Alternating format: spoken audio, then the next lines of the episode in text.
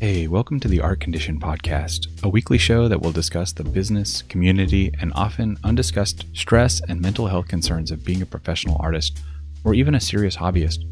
I'm Joby. I've been in the tattoo and illustration professions for 25 years. My co host is Moose, a data analyst, social media manager, and art agent. If you enjoy the content, please consider visiting the Patreon page in the show notes to help support the effort. Or if that's not an option, please like, subscribe, leave a good review, or just share with your friends. And definitely go visit the links of our guests on this episode. Thanks for listening and have a great day. Our guest this week is known best as Cave Geek, a brand he personifies as a sci fi and fantasy nerd who has a passion for primitive skills and ancient techniques of creating beautiful art. His buckskin maps are popular collector's items, each one painstakingly handcrafted using the same methods our ancestors perfected tens of thousands of years ago. He's also an artist that relies heavily on conventions as a part of his livelihood. And like so many artists in the same situation, he faced serious hardship in 2020. We're going to talk to him about what he has done to compensate for the loss of convention revenue, where he fa- found aid in packages of loans, stimulus opportunities, specifically for artists, and how the community he has immersed himself in through his full time streaming on Twitch has helped him stay afloat emotionally as well as financially. Thanks for listening. Here's the interview. Cave Geek, welcome. Welcome back. You were just here, weren't you? What? What are you doing? What are you doing sucking up Oh all yes, of our time, man? yes. I paid You're you well. Being a being a real hog here. I I don't know. I don't know what to I do about this. You a, slipped you a twenty. slipped me a Mickey. As long as you're here, though, refresh us. Yeah. Tell us again, in seriousness, you're an awesome person. We all love you. Don't feel bad. And Tell us about you. Tell us about you and a little bit of your background, how you got into art, where you're at today. Oh God. Um, I was born forty years ago. Uh, so I am originally actually from Israel. I'm not. I was, born and raised in Israel. Um, I uh, always liked drawing stuff. Never like took it very far as far as being good at drawing or anything. I was good as a as a as a you know as a six year old or ten year old, but not really anything impressive. But oh, just being creative, making stuff, always collecting sticks and rocks and, and things. Um, I started playing D and D when I was uh, nine or ten years old, I think, something like that. Ten years old, fourth grade, I believe. And that that that- I would call that just one of the biggest mile, milestones in my life, and still playing now, thirty years later. And what else? Um, was really into animals and nature as a kid and all that. And then in my early 20s, I started, you know, traveling. I came to the U.S. I took some uh, survival, primitive technology classes, etc. And that's the second big milestone in my life where I discovered the world of primitive technology and and survival and things like that, and tracking, and fell in love with it. And that's what I did with my with my life uh, for over a decade. I somehow got shoehorned just by coincidence into um, making, you know, tanning traditional brain tan buckskin, um, which we can get to later to, as to what that is. It's an ancient form of leather. And um, so I got into doing that and then teaching that uh, and um, traveling around and teaching workshops on how to do that and how to do other other primitive survival stuff. And one day, my my nerd or my geek and my caveman collided, and I I started making nerdy things out of natural materials uh, and primitive technology ish. Um, uh, first, I was making bone swords and knives that are based on Lord of the Rings and the Lord of the Rings movies and things like that. And then uh, I, and I made a map. Um, I had done a couple of uh, w- creatively just just for the sake of doing it. I had done a little bit of wood burning uh, before, and maybe one project that I burned on an actual uh, on actual buckskin. Uh, but when the Hobbit movies were coming out, I just had this idea because I was already making the bone sort of what would a primitive elf knife look like, right? Out of, out of bone, just out of my own curiosity. And I had the thought, well, what would a primitive map of Middle Earth look like? I want to make myself a map of Middle Earth. And I mean, I wanted, I just wanted a map. Honestly, I just wanted a map, and because I was, I was broke, um, I was like, well, I'm not, I can't buy one, so I'll make it. So I thought, well, I could make it a primitive map. I could make it on deerskin because I have one, and I could paint it with pigments because I have them. I was staying with a friend who had some pigments, and I just sticks and whatever, and just figured out how to do that. So I made, long story short, I made my first, first real primitive uh, sort of fantasy map.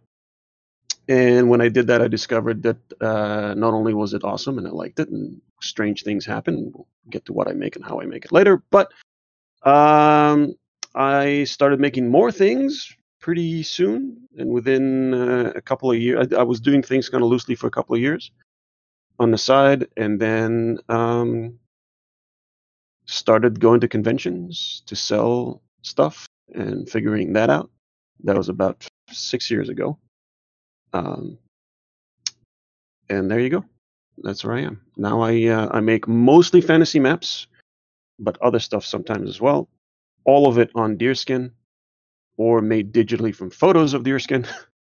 and um, 2020, I don't travel to conventions anymore, but that used to be the main thing I would do. And I stream on Twitch. How long have you been uh, streaming on Twitch? You said you've been doing map making for six years. Have you been streaming on Twitch for six years? No, uh, I've been streaming on Twitch for about, I want to say four years now. I think it was 20, God, 2017. I think December 2017 is when I started.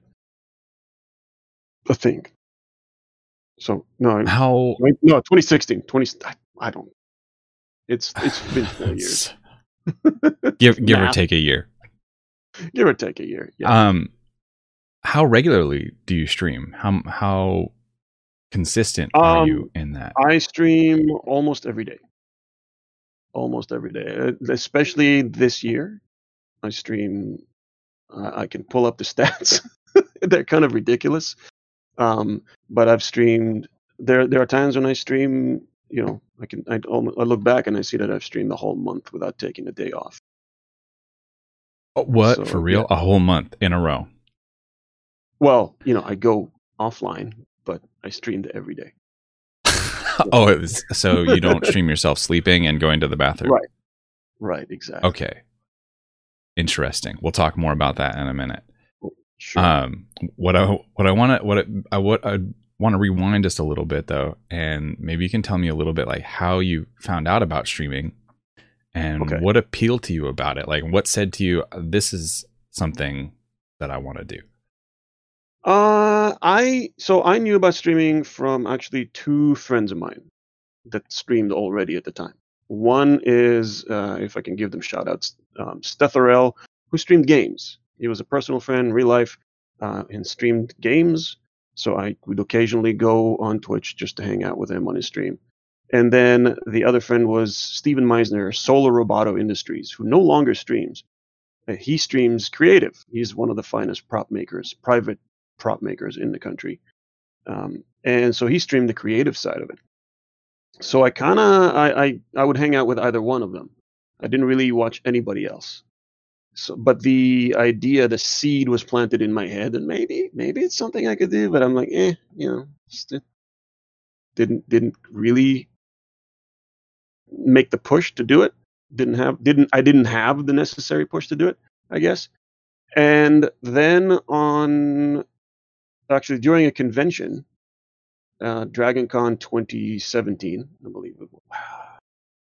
See now, like you know.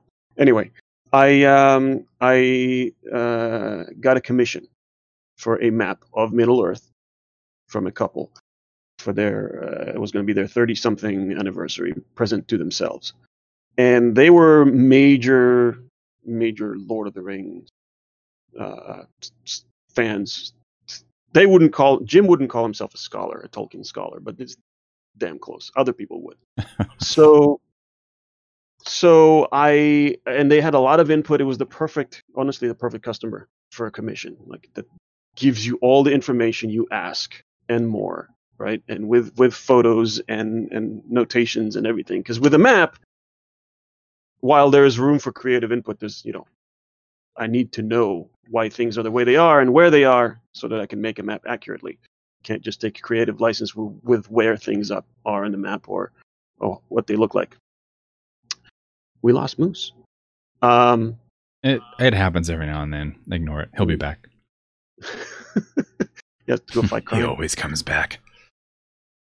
a moose. Anyway, um, so I asked them, "Hey, how would you like to see your map being made live?" And you could give me some live feedback on things because I had a lot of questions. And they're like, "Sure, that sounds great." And that really was what pushed me to start streaming because I'm like, "Hey, I've got I've got a customer that that needs this, right?" so I I had uh, Stethorel, Dan, and and uh, Solo Roboto, Steven, who sort of gave me a little bit of advice, you know, just setting me up with, you know, download this, you know, OBS and do that and do this and this is how that works. Uh, and I got started. And, you know, that's how I got into it. Four year, four, three, four years later, however much that is. Um, I'm still here. Do you think that there's do you think there's a way that streaming has affected either the way that you make art or the type of art that you make? Or Um, has the type of or has the type of streaming like your style of stream of stream only been affected by the type of artwork that you do? no, Does that question make sense? Maybe I, I, I think it does. If not, I'll I'll make it make sense. I'll I'll make, I'll make up my own meaning to it. Um, it definitely affected my art for sure. First, I will say, the first thing I will say is that streaming is the best thing I ever did for my for my creativity.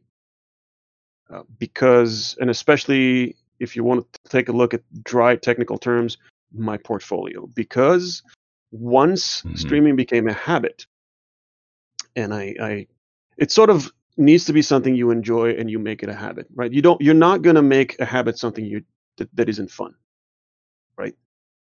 So once I started enjoying it, and and I kind of kind of didn't have a choice in the beginning. Now that I think about it, because I was making a map and I told the customer you'll be able to watch this live, and I was working on it every day for probably a month or two, then I had to be there to show them. So I had that that trigger in place to to force me to go, right? Like going to the gym or whatever. So I had the, the thing that forced me to go live every day for for a few weeks. And then it became fun because people started showing up that I didn't know. Some people from real life, some friends from real life would show up, but mostly it was random people on Twitch. And some of those would come back, right? So now you're starting to make friends, relationships with people. And so it became fun. And once it became fun and became a habit, then when I ran out of a commission to make, when I didn't have any more paid work to do, which was most of the time, I still would think about what's the next project I'm going to work on because I can't just sit here twiddle my thumbs. Uh, I really uh, some streamers do, then that's fine, and, and you know it, it, if thumb twiddling is what they stream, that's great. But I really have to keep my hands busy, and I like making stuff. And I was convinced, at least at the beginning, that people come into my stream and they stay there because they want to see me work. Uh, and I, I learned that that's not true necessarily. So I would keep thinking about what's the next project, which meant that my pile of actual maps or, or artwork kept getting bigger. My portfolio kept getting bigger and bigger, which was a great thing. So, and before I would stream, I would work on either commissions if I had them, or just enough to to because I was going to conventions already for like a year or two at the time, uh, and I was thinking, well, you know, once I have enough inventory of originals to fill a booth at a convention, well, I don't need to make more, right? What's the point? I wasn't really. I was on Instagram and Facebook and barely posting, you know, and so I wasn't really promoting myself too much. I was just comfortable, sort of, with just going to conventions and if I can fill a booth and that's it, and I don't have to make any more stuff, which isn't a great way to do things because then your stuff gets old and boring, and you don't and you don't improve as an artist if you don't keep making things. So yeah, streaming really affected it. It made me get a whole lot better because it forced me to keep making things. A lot of I think a lot of craftspeople, a lot of artists, creative, whatever, they they eh, have trouble practicing because you got to really make yourself practice and i hate the word practice so it's kind of going off course here but i did i wasn't practicing i was actually making things to make them not for the sake of studying it or or just trying this out and you know no it was i'm going to make this thing as best as i can and then i'll make the next thing as best as i can and then i'll make the next thing because i want people on my stream to have something to watch right? So that's how it worked. I've heard that uh, some artists have a difficult time doing their feel like doing their best work on stream, whether it's pressure from being watched or just juggling multiple things, distraction, concentrate. Yeah, yeah. So, have you had any of that, or did you have to overcome any of it at some point? Nope. Um, maybe, maybe I am undiagnosed ADD or something, so distraction is fine. um, but I also have a background in teaching when I was teaching primitive skills. Uh, you know, so that's doing a workshop with people watching, and I have to instruct all of them, and I have to pay attention to a dozen different people doing a dozen different things at the same time. So there's probably something to that, where I came from a background that gave me the skills to be distracted, and I feel like um, at least me personally, I think anyone could learn it uh, I have the ability to to really focus on something. It's been rare. If there are people here watching who are um, regulars on my stream, they'll tell you it's rare that I say, "Guys, I, I sorry, I, I really got to focus on this for a minute, and I can't pay attention to chat."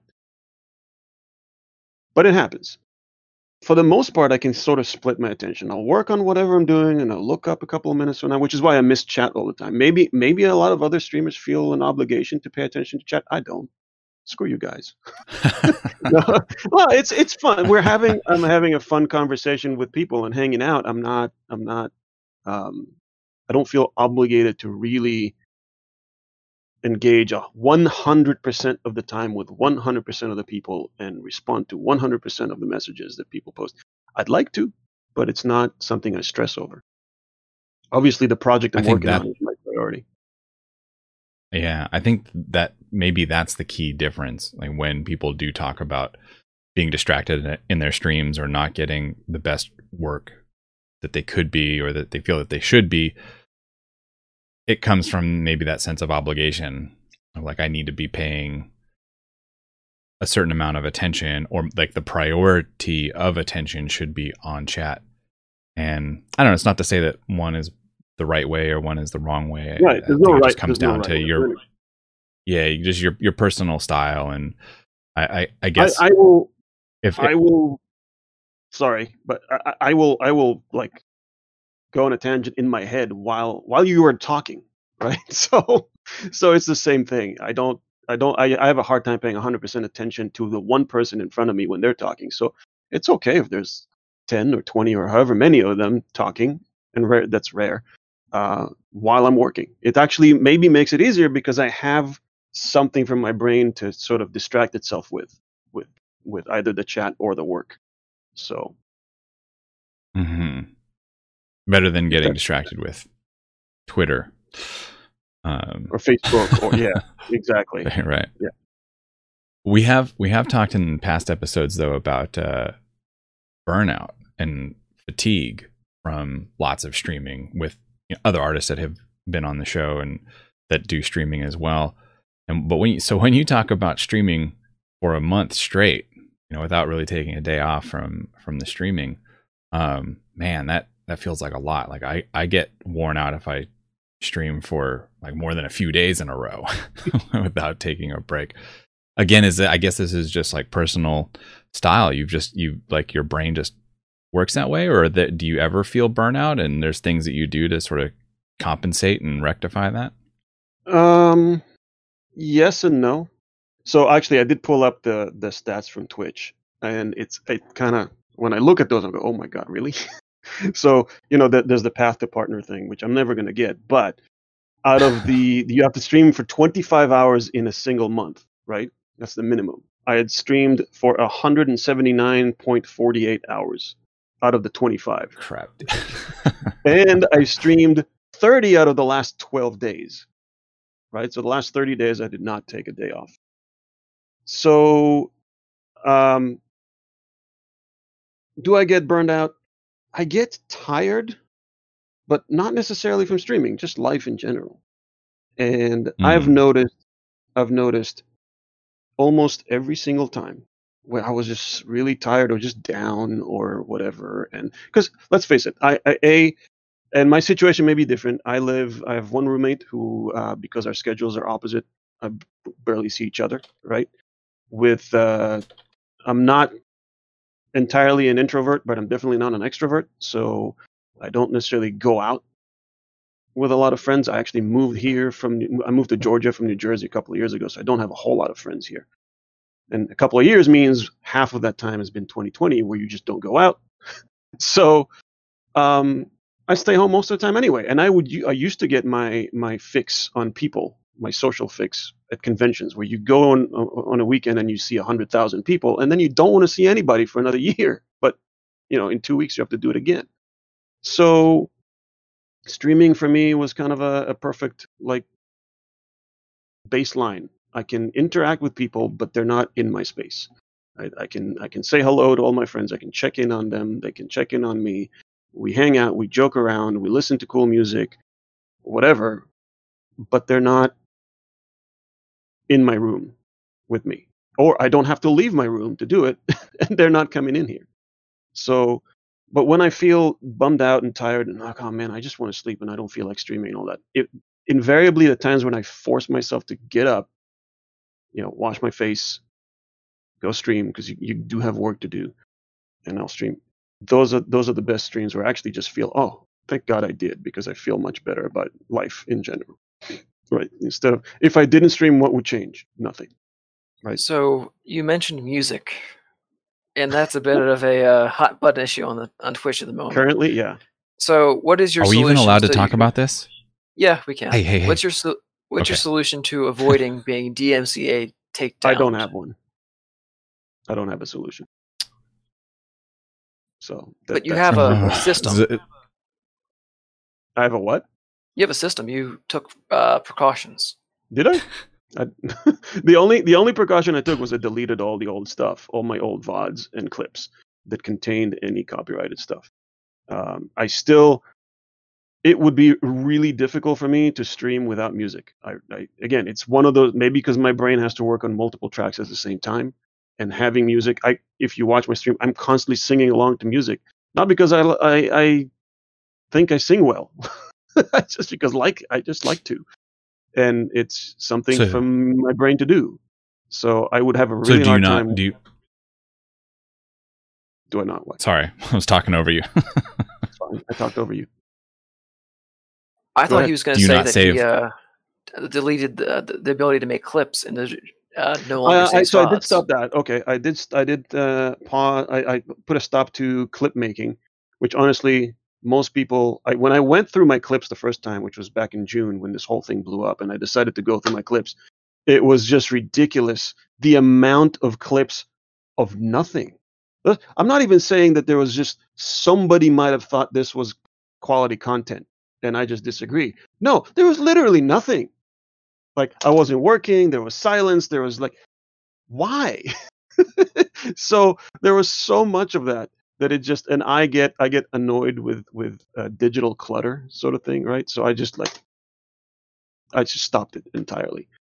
Maybe I'm missing out on a few funny memories, but really, the uh, you know you could use clips. I found out you could use clips to your advantage uh, from mar- a marketing standpoint. There was one clip of mine.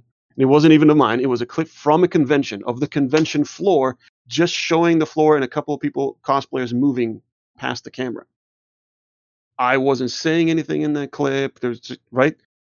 somebody saw that. So the person who clipped that, I think, saw my stream during the convention and shared that to a subreddit for uh, cosplay fail or something. It wasn't even that fun. I, I don't know why, but that clip had hundreds of views on it, hundreds.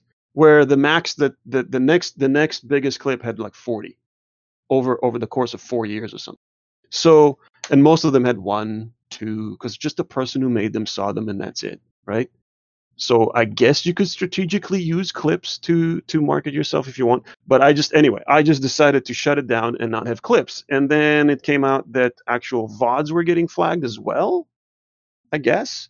So I just went and deleted Mhm. all of my VODs because on to me again, uh, it, it, and we we have to get to that, I suppose, the the attitude of streaming and what you get out of it and what you want to get out of it. I don't stream to be a streamer. I don't care if I have VODs on or not. I really don't.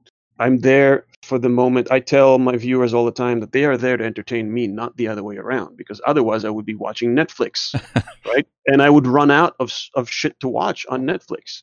So, so they're there to, I- because I, I would get bored otherwise. That's why I stream now, and I don't care if there's a VOD or not. The two people that are gonna go watch the VODs, I'm sorry. Uh, I know that I do stream some gaming, and some people that are like, if we're streaming a game with some storyline to it, and people really wanted to catch up on what we've done, then they go watch the VOD. But I'm sorry, it's it's a loss, but it's not a huge loss, not to me anyway. So, um, so that's how I avoid it. I guess the DMCA stuff. I'm still listening to music live, maybe. I guess I can't admit that too much, but I'm still potentially, maybe, listening to music and have song requests on my stream. Um, it certainly keeps me, it keeps my my energy uh, going. I know that sometimes if if the song requests are really weird, depressing things or whatever, right? I just my productivity drops, right? So the energy level is definitely determined by by what music is playing. Sometimes I'm just really tired, and I'll I'll just all right. I need some heavy metal to wake me up, so I can keep working. So Yeah, I was going to say that there are, you know, DMCA proof, you know, royalty free playlists and stuff, but the majority that I've come across are Uh, they're like, you know, very they're too mellow or I I will mostly tell all you mellow and soundtracks and you're not getting any like heavy metal or anything like too energizing if I out click of them. if I click on a stream and I hear and on a and it's all creative streams. If I click on a creative stream and I hear that smooth jazz elevator music bullshit, I'm out of there. Hey, seriously, hey, that's me. I play that. Yes, I, play, I play that all for this very you have- reason. But you have the the sexy radio voice and and, and the awesome Oh, heart. But and I, and I knew I've known you for a while. It, it's really hard for me to, to to listen to that music. I can't stand it. So it's just like, come on. I need some AC. Well, there's no pleasing everybody because Right. a lot of people come into the stream and they're like, "Oh, I fucking love this music." The thing though is that like if you do become a regular in a stream and that's all that they're playing, then probably you're gonna get sick of listening to it. 'cause- Right. Yeah, and Um, and and that's about. I, I don't know if I if I'm answering questions you're going to ask. So, but we've touched on it. There's no one right way to do it. So stream. Uh, uh, um, do you want me to, to, to go into my, my spiel for, for streamers, or do you want to get to that later? Go ahead. So I would say the first thing I, I've I've I've had a lot of friends or or Twitch viewers or whatever that that began streaming, and sometimes it was because I was I had a hand in pushing them to to do it and helping them set up. I, I like paying it forward because there are a couple of people that helped me, like that I mentioned. So I like helping others, and the first thing I will tell people is that I'm not a streamer. Uh, there are there are I, I- I get I get a cringy sort of feeling when I hear somebody else says, "I'm a streamer and I stream this," and and it's it's just my my thing. It's not because they're doing anything wrong. Uh, when people say I'm a variety streamer and I don't, I don't I'm not I'm not a streamer. I'm just a craftsman or an artist who decided to turn on the camera so that I don't get bored while I work. Really, that's my attitude about it. So I'm not putting on a show. I'm not there to entertain people, and that's what I what I want to get out of it is exactly what I just said. Just some distraction, some or a, a, baseline of energy that feeds my creativity. Nothing else. If I get anything else out of it, that's great. Subs, donations, whatever, that's fantastic. But really, the most important thing that I get out of it is that energy. And I think that is the core of what makes me not burn out, to go back to burnout, because I'm not a streamer. I don't feel obligated to to put on a certain level of content or or or entertainment or engagement, etc., etc. Nor do I feel like I have to make a living off of streaming, it, which is why I'll probably never actually make partner because you have to have a certain amount of engagement and energy and a certain style. There are many ways of achieving that, but you have to reach that point, right? And in order to reach that point, you really have to put a whole lot more into it. And I just don't want to. That's not what I'm here for. I'm here f- to do my art and have and hang out with with cool people. That's it. So if you're gonna go stream, if you're considering streaming, really be honest with yourself and think about what is it you want to get out of it. If there is no there's no one right way to do it because spend a day surfing Twitch and you'll see a million different styles of streaming. Even just within creative and even within that pick pick your niche of what you do creatively and you will find you, you watch a dozen different streams you, it'll be a dozen different ways of of streaming painting or sculpting or whatever. So you are a vibe brittany. Um, so uh, you know just think honestly what is it you want to get out of it? If you want to make a living from streaming like a full living off of streaming a livable income that's a completely different ball game than i just want to hang out with people or promote my art a little bit, right? Those are completely different things. So be honest with yourself, and that can change over time. There's nothing that says that that that your attitude can't change over time when you all of a sudden get over. A lot of people are just initially even afraid to be on camera, right? Um, and you don't have to be on camera. Does it help to be on camera to have a face cam, as people call it? Yes, it does. Me personally, and a lot of other people that I've asked, feel um, less engaged with the stream where they can't see the streamer, so they leave shortly after getting there. But there are plenty of streamers or even partners who never show their, themselves on camera, creative streamers. So it's possible. Uh, but think about what you want. Think about what you want to get out of it, what you're willing to do, and then maybe once you, maybe the, at first, like I said, being on camera is your biggest challenge, and then you get used to it. If you decided to do it anyway, you get over that, and then your goals change. You're like, hey, man, I really think I could do this. Go for it. Do whatever. Mhm. Do whatever. But uh, as long as you're you're keep focus on what it is you want to get out of it. Uh, for me, the burnout I think doesn't happen because I really do enjoy making stuff. Uh, I have to keep my hands busy. I can't even watch TV anymore without doing something else with my hands, right? And unfortunately, a lot of times that that comes down to scrolling through Facebook on my phone because it's Ah. something to do. It's something to do with my hands. It's something else to distract my brain too. So, but um, I stream because I want to keep being creative, and that it's just this feedback loop for me. So I don't get burned out as long as I'm making stuff. I'm not getting burned out. Do you ever have uh, pressure that uh, you're being broadcast live and at any time you can say or do something really stupid that you didn't intend to do, and then that gets uh, put onto live stream and fail, and you get canceled, and no one ever invites you to any more shows ever again, and your career is over. Does that ever Yes. loom over you? Uh, loom, no, but it's something to think about. Uh, right? If you were born anywhere in the late 70s or 80s, you should not be stupid and you should realize that anything on the internet is on the internet forever. Right? And don't do anything on the internet that you wouldn't do in front of your mom. Luckily, I have a pretty open minded mom that I don't mind trolling, so I will do a lot in front of my mom. Yeah, a lot of that comes down to what kind of mom you have, right? Right. But don't, you know, you, you understand the rules of Twitch or whatever platform you're streaming on, understand what will get you in trouble, and um, and just don't do it. You know, I, I definitely toe the line sometimes with things. I, I don't have rules on my stream other than don't be a dick. That is the only rule I have on my stream.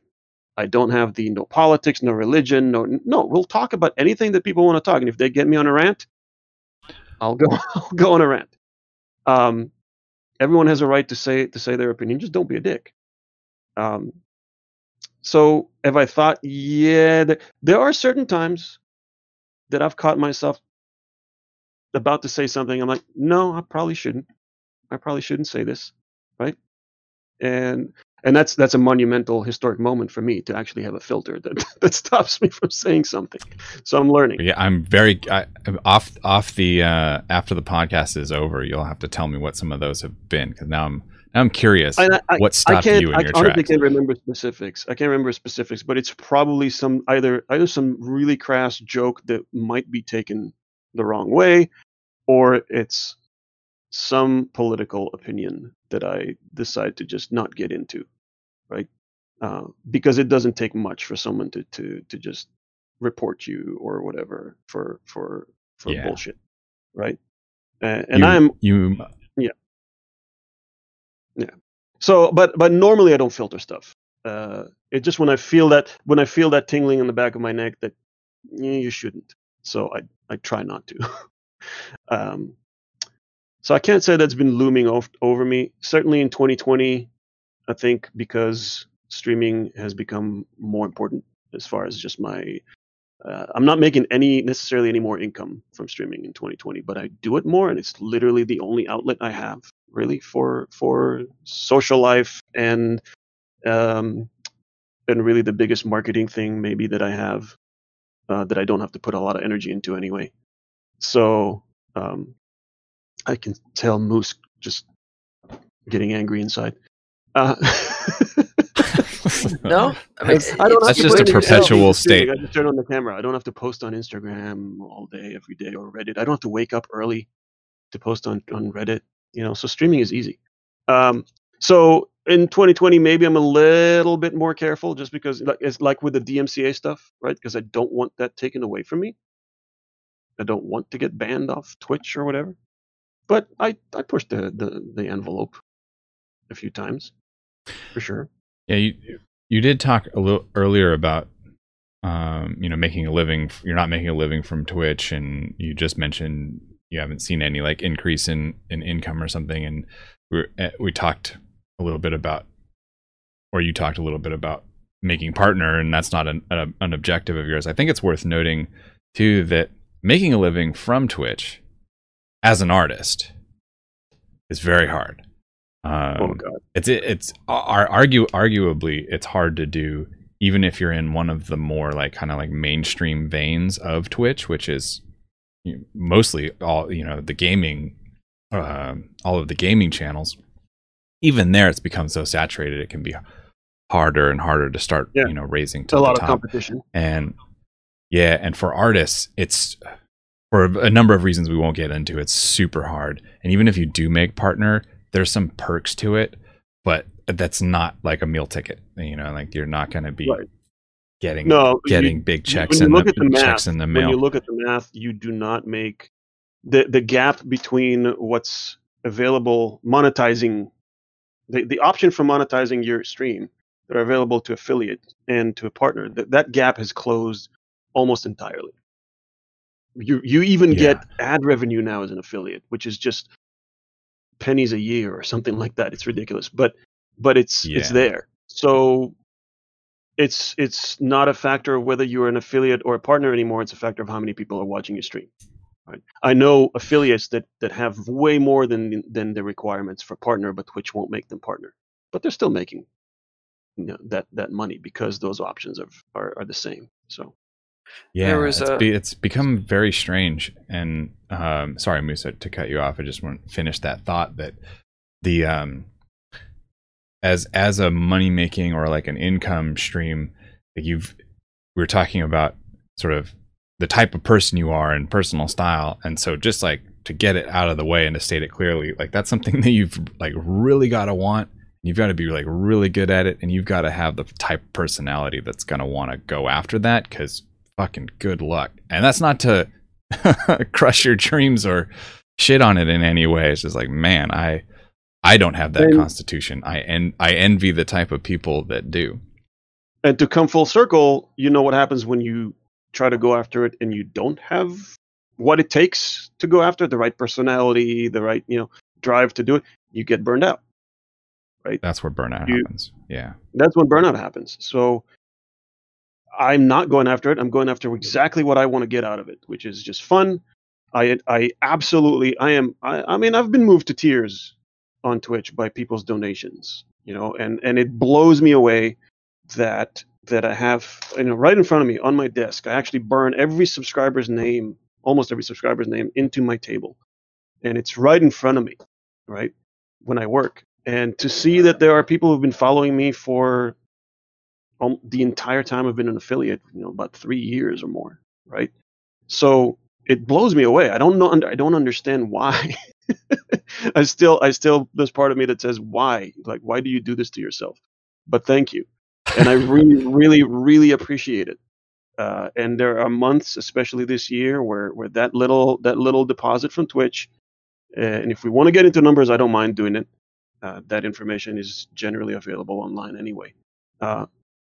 It's it's it helps. It definitely helps. Like knowing that yeah, rent's to be paid this month, or at least or at least partially partially from Twitch, and that's and that's great. You know, so Yeah, that we've talked before on other episodes about Patreon and like and the dollar tier and how sometimes people sort of underestimate the power of the dollar tier, you know, where like some people will say things like, well, you know, I don't want to just like a dollar doesn't seem like very much. I don't want to just give a dollar, but I can't afford the higher tiers or whatever.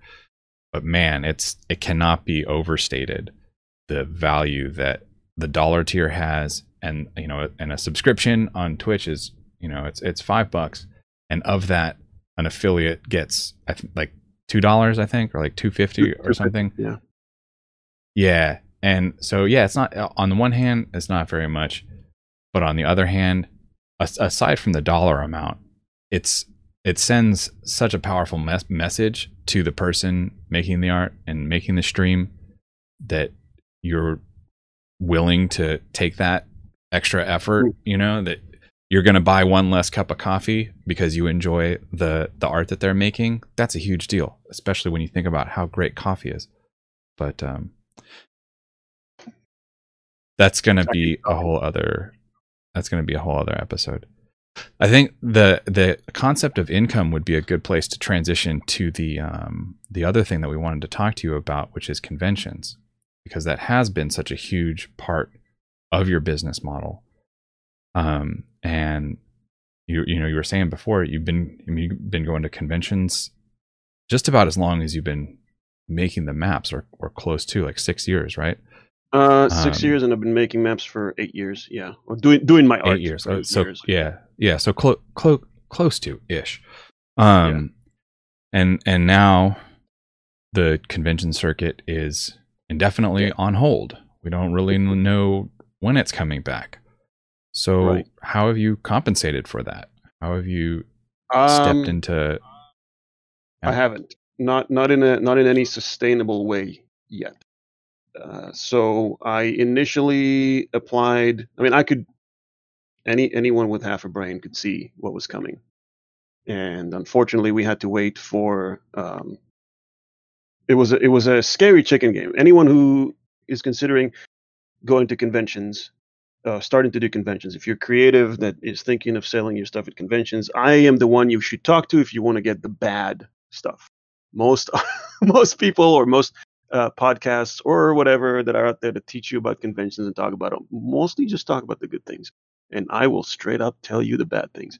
And one of the things to realize is when you're doing conventions, even remotely approaching what you'd consider full time to make to make a large enough income to live on in a year, that means let's say one or two conventions a month, and that translates to roughly ten to twenty thousand dollars in credit card debt, unless you have that capital to start with, right?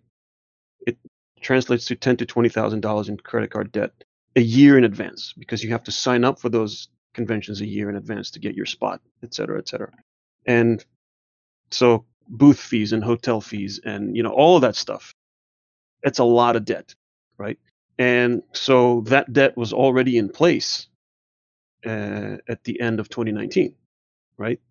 Mhm. and you're always hoping that you know winter is the slow season where you kind of have to you're hoping that the the the holiday season is going to sort of give you some of that not only enough to to to live right but also pay down some of those credit cards until conventions start again in the spring and then they started or at least they started you know started revving up and then it never actually the engine never turned over right because of covid i had two conventions this year. It was in January in New Orleans, and then another one in February um, in Chattanooga, and that's it.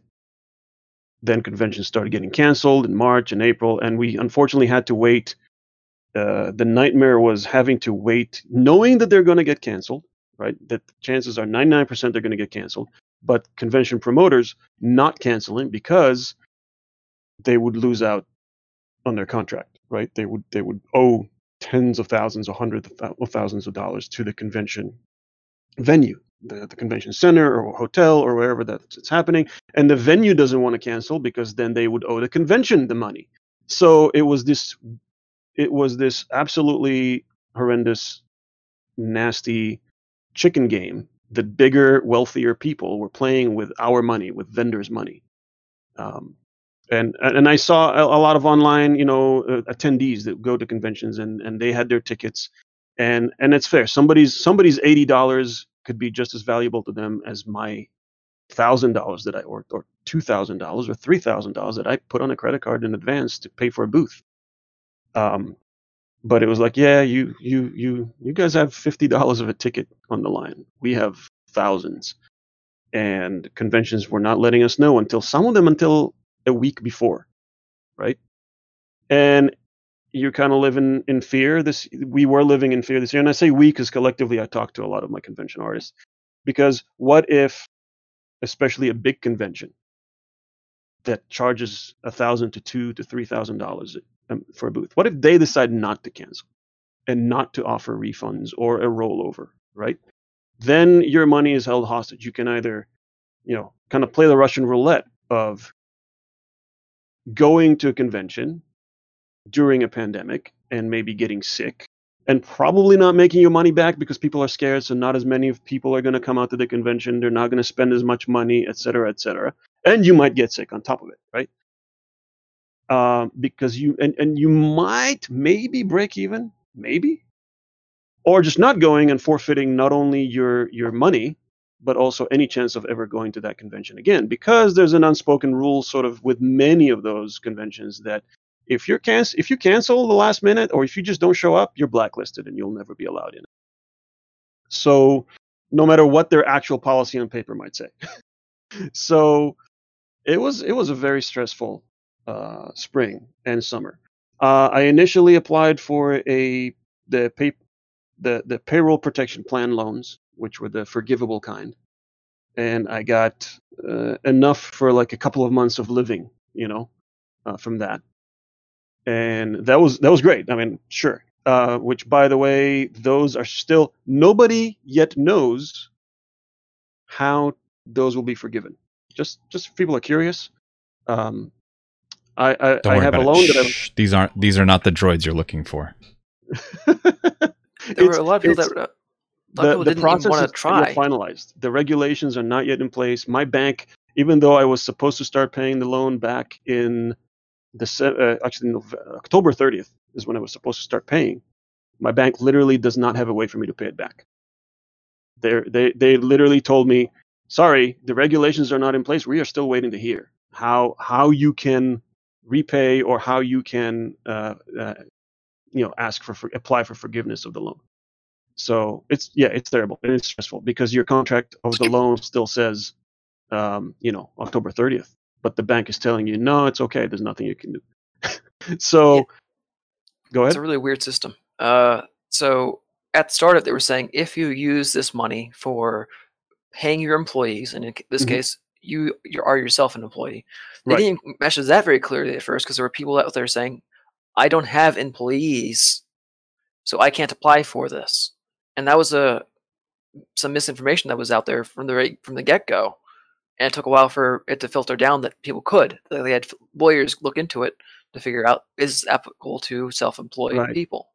and I imagine, yeah, I imagine that would depend on what what you're classified as, et cetera, whether you can classify yourself as an employee or not. Uh, so I, I don't know. I'm not. That's why I have a account an accountant that I will pay money for to tell me yes, you can do this. No, you can't do this. Uh, after that, you know, very soon I knew I, I could realize, okay, this is going to stretch way more than the two or three months that everyone was thinking it's going to stretch. Uh, it's going to be all year and probably into next year, and then the actual um, SBA loan, Small Business Administration loan. Uh, what is it? Um, disaster something loans. They were being offered, which was a much much bigger loan, and it wasn't forgivable. It's an actual loan, and I hate loans. And I looked at it hmm and and looked at the math, and I really had a hard time with it. But the math actually worked. It was a really good loan at really good terms. You know, I can. I, it'll help me survive a year if I'm really frugal. Uh, pay off some of those credit cards so I don't start eating those up. Uh, you know, eating the the the the interest and and uh, at the, a 30 year loan, I'll be paying it off at 100 bucks a month for the next 30 years, right? If Hmm. if I have to, right? That's not terrible because and I'm the way I'm looking at I'm surviving a pandemic. This is not just a blip on the radar. It's not a bad week. It's not a bad weekend at a convention that I have to survive. This is a worldwide war is how I look at it. And I'm doing what I need to to survive a war. I will use all the credit cards I've got. I will open new ones. I will do whatever I need to not have to go out and potentially get sick, right? Because that's a lottery I'd rather not. Money is just money. Uh, the lottery, uh, Mhm. playing the lottery with my health when I don't have to, uh, is not something I'm willing to do. Yeah. So Or make other people sick too. exactly, Um, Exactly. I wanted I want to uh, come back to the the loans thing Mhm. very much so, but there was a, a question uh, in chat um, that I wanted to embellish on just a little bit. Um, Farley asked, uh, they these conventions didn't have any pandemic or acts of God clauses in their in their contracts, obviously. Um, but what? So then, what was their what what what what sort of justification were they the giving you for don't know. refunding? Well, Mhm. we don't know what their what their contracts have, but even if they have that that act of God clause in their contract, they have to wait until the state takes it out of their hands and the state declares, "Sorry, you can't do a thing," and that I guess that's act of God. Why? Because we are in the you know uh, 21st century and lawyers rule the world, and we can't just sit down and come to an agreement that the right thing to do is to tear up this contract and wait till next year. Why can't people do the right thing? I don't know, but that's the excuses they give us for not fun, re- refunding. Now we have to understand that conventions, uh, I would say 90% of the conventions that got canceled for me, and it wasn't like I, I have much. I usually do between 10 and 15 conventions a year. So I would say the vast majority of them did not offer refunds at all. They offered, at best, a rollover to to next year to 2021. So um, and now that conventions in 2021 are starting to get canceled, we are seeing conventions telling us, hey, if you you know, your don't worry about it. Your booth is going to get rolled over to 2022, and there's nothing else you can do. You won't get a refund because a lot of times that money is already spent. They they spend Right. that yeah, money. they they can't bring it up from anywhere. Right. They they don't have it Mhm. anymore. Uh, and They're in debt too, probably. Like, Right. Uh, I don't have a lot of sympathy for them, but yes, they're in debt as well. fair enough. Fair Um, enough. I'm allowed not to feel sorry for them when they play, you know, when they play with my money. So Yeah. uh, there are conventions. It's a judge it, judge it case by case. There were conventions like GaryCon, which is a lovely small convention in Wisconsin. It's a it's a D and D convention that I would go to even if I wasn't a vendor. And I, you know, and they offered a refund or they offered, you know, they, they give us all the options. You want a refund? Take a refund. You want you want to roll over, roll over. And I'm like, roll it over. I don't care. There is another convention uh, that got canceled fairly early in at the end of February, and it was a first time convention for me. It was a small one. It only cost me 200 bucks. I'm like, you know what? Give me the $200 back. I could use it. Right. You know, so it just Right. depends on on what it is. I didn't know them. I wasn't feeling obligated to support them. but other conventions I did. So, and then uh, most of them did not give us the option; they just rolled it over. So, as far as the excuses they give us for not giving us a refund, no excuse. They they will mostly point to their to their policies that say no refunds. You know, and a lot of conventions have So, that.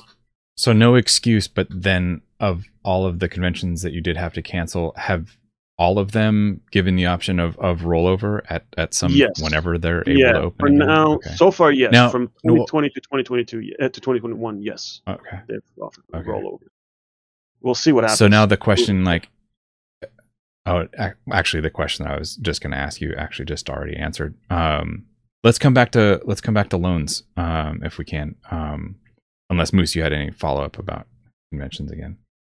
No, we can take, uh, hit it back at the end. How did you start finding out about the loans? Like, because that was a kind of a big Um, mystery, and yeah, lots of lots of people weren't even like aware of like one they exist two where do i look what are the ones that are available like how did you start digging up that information Um, friends in Facebook groups. I would say the first individual that comes to mind is right down there, Moose, uh, who who had who, who has a lot of artist friends, and he was like, "Holy shit!" and he probably did some research on his own and and and found out and shared it. And I am eternally grateful for that. I think it was literally Moose's link that he sent me on Discord in a PM that that I eventually looked into because because like many creative people, I'm I'm, I'm I see forms and I, and my eyes glaze over, and, I, and I and I want to just amen blow my that brains out, right? But Mhm. eventually, I looked into it uh, fairly soon, I, I would say, because uh, time was of the essence there, and and and, and I could see what was coming. So uh, it was Moose, it was other friends, it was uh, being part of Facebook vendor groups and artist groups that uh, people were starting to post things about and post links and who got this loan, who got, did not get that loan, and questions and answers, which most of them you couldn't even count on the answers being accurate. But it really was just kind of a coincidence. If I was left to my own devices, if I was not on social media, if I was not streaming, etc., uh, probably would have just kind of stayed in my hole and died, you know, slowly of starvation, because I would not have known about those things. So thank you, So-. I am I'm eternally grateful for that. Was that one specifically the one that had the one thousand dollars stimulus plus the Yes. uh, long term loan with very Yep. low rates? That's exactly the loan that I got. That's helping me survive this year. Is that one still available, or is the stimulus from that one already gone? I don't know. I think the stimulus specifically, the one thousand dollar check specifically, was maybe limited time, but I'm not sure. Um, as far as the actual loan, and the loan itself again was worth it. Hell, for all we knew, what what my one friend said, look, take the loan because as a loan itself, even in a normal year, it's a great. It's those are great terms, but there may not be a bank to to pay back to. There may not be a government to pay back to in a year. so, like, you know what? That's a great. That's a great point. So, take the loan. Um, normally, my advice to people would be don't borrow money that you can't pay back. But uh, that was actually like I needed to survive. I literally needed it to survive, and many other artists did too. So, um, yeah, it, was literally friends like you, Moose, and other artists that I that I heard about things, and eventually I had to just push myself to go and face the fear of a form, a government form that I have to fill up, and and give all the information. And that's one thing that, in hindsight, I really am actually um, grateful to myself for, because I had made the decision a couple of years ago to start doing uh, everything above board. Right, everything is on the books. Right, as close to it as I can get. Right, when you start out, especially being creative and going to conventions, you're like, you know, everything is cash, and you know, when you sell stuff, PayPal, it's like, uh, can you send it friends and family, and you, you know, uh-huh. And and you don't re- you may let's not you know state things as fact you may not report everything to the IRS and you may you know things like that and that i don't know what you're talking about. Right exactly but and that may be great in the short term but then shit happens like a pandemic and all of a sudden 90% of your income being conventions is canceled and you have to apply for a loan and if you didn't pay your dues beforehand for a while so at least a year so you have something to show for it you you shit out of luck. And I really yeah. am grateful to myself that I made that decision that I need to be a big boy and actually pay all the sales tax and all the all the you know income tax and all of that and, and file all the correct things so that I can show, hey, this is what I this is this is what I make in a year and this is what I expect not to make in this year and I need help. And mm. that I could see artists who are in the same exact boat as I am, right? They they artists making a living mostly off conventions, et cetera, et cetera. Except the only difference is that they did not make that shift to make everything official, and they did not get approved for loans because, unfortunately, banks are the way they are. And when you show them that you only make ten thousand dollars a year, they're like, nope. You know, or if they get they approve you for the loan, you'll get a loan of of thousand dollars. You know, something that'll keep you going for maybe a couple of weeks or a month, but not what you really need. So, well, and, it, it, and there's yeah. an there's an there's another valuable business insight in that as well. I mean, aside from planning for a pandemic, you know, or, or world changing right. event, because because you could even still say, well, I'll just roll the dice and hope that that doesn't happen ag- again or whatever.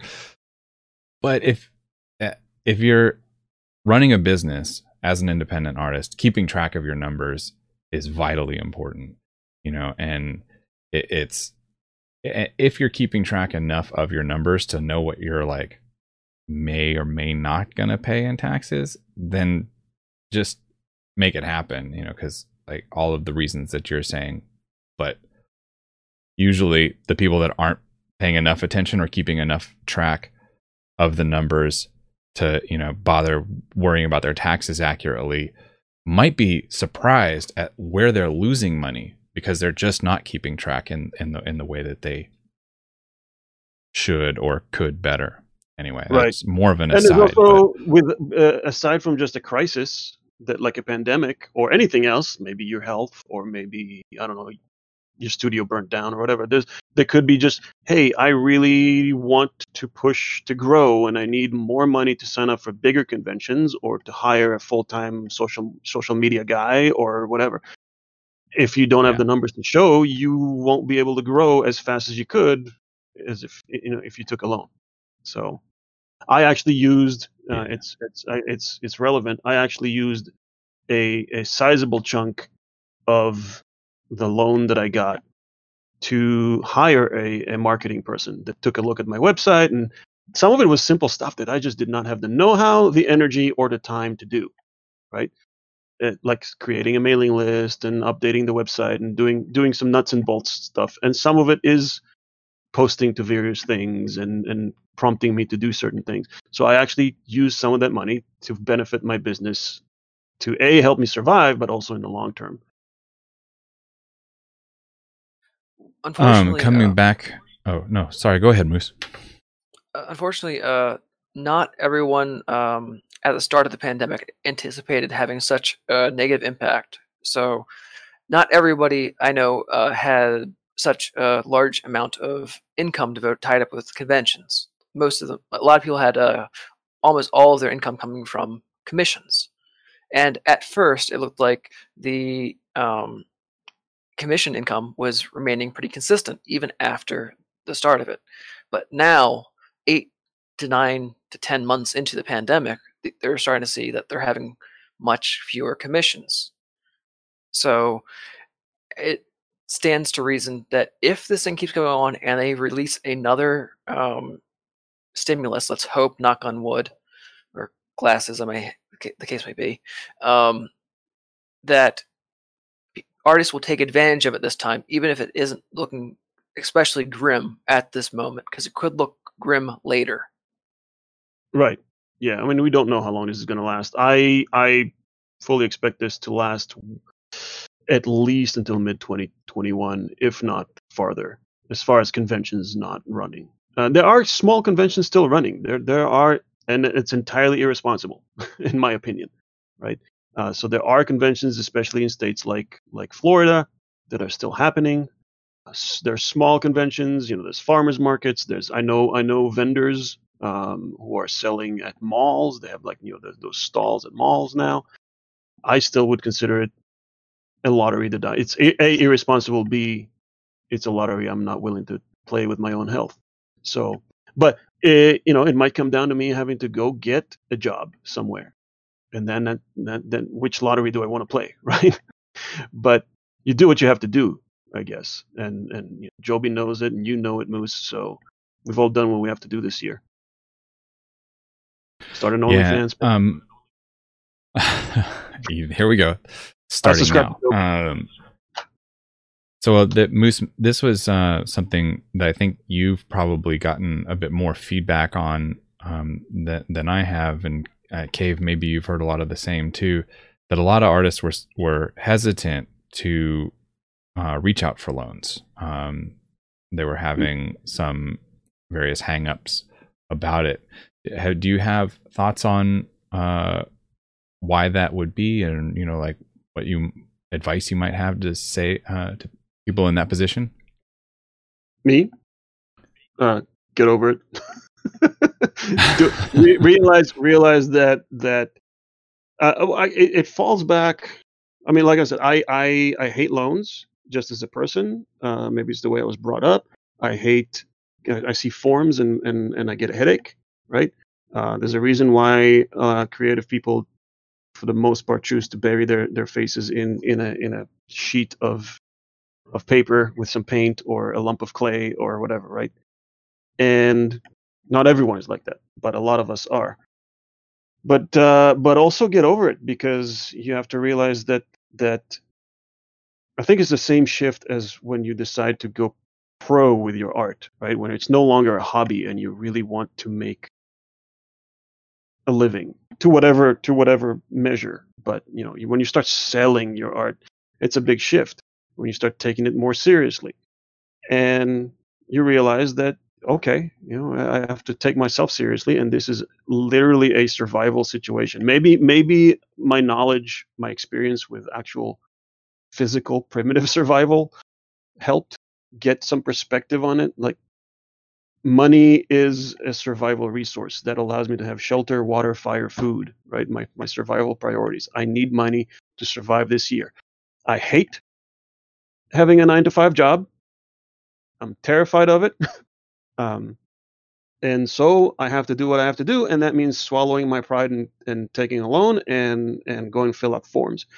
And you know, so when I fill up forms, I I still get the headache looking at it. So I do a little bit every day, right? I might print it out and I'll fill up just a section a day so I can deal with it mentally, emotionally, whatever your challenges are of dealing with that amount of, of weird words and math and all that, I'll just split it into smaller tasks, just one bite at a time.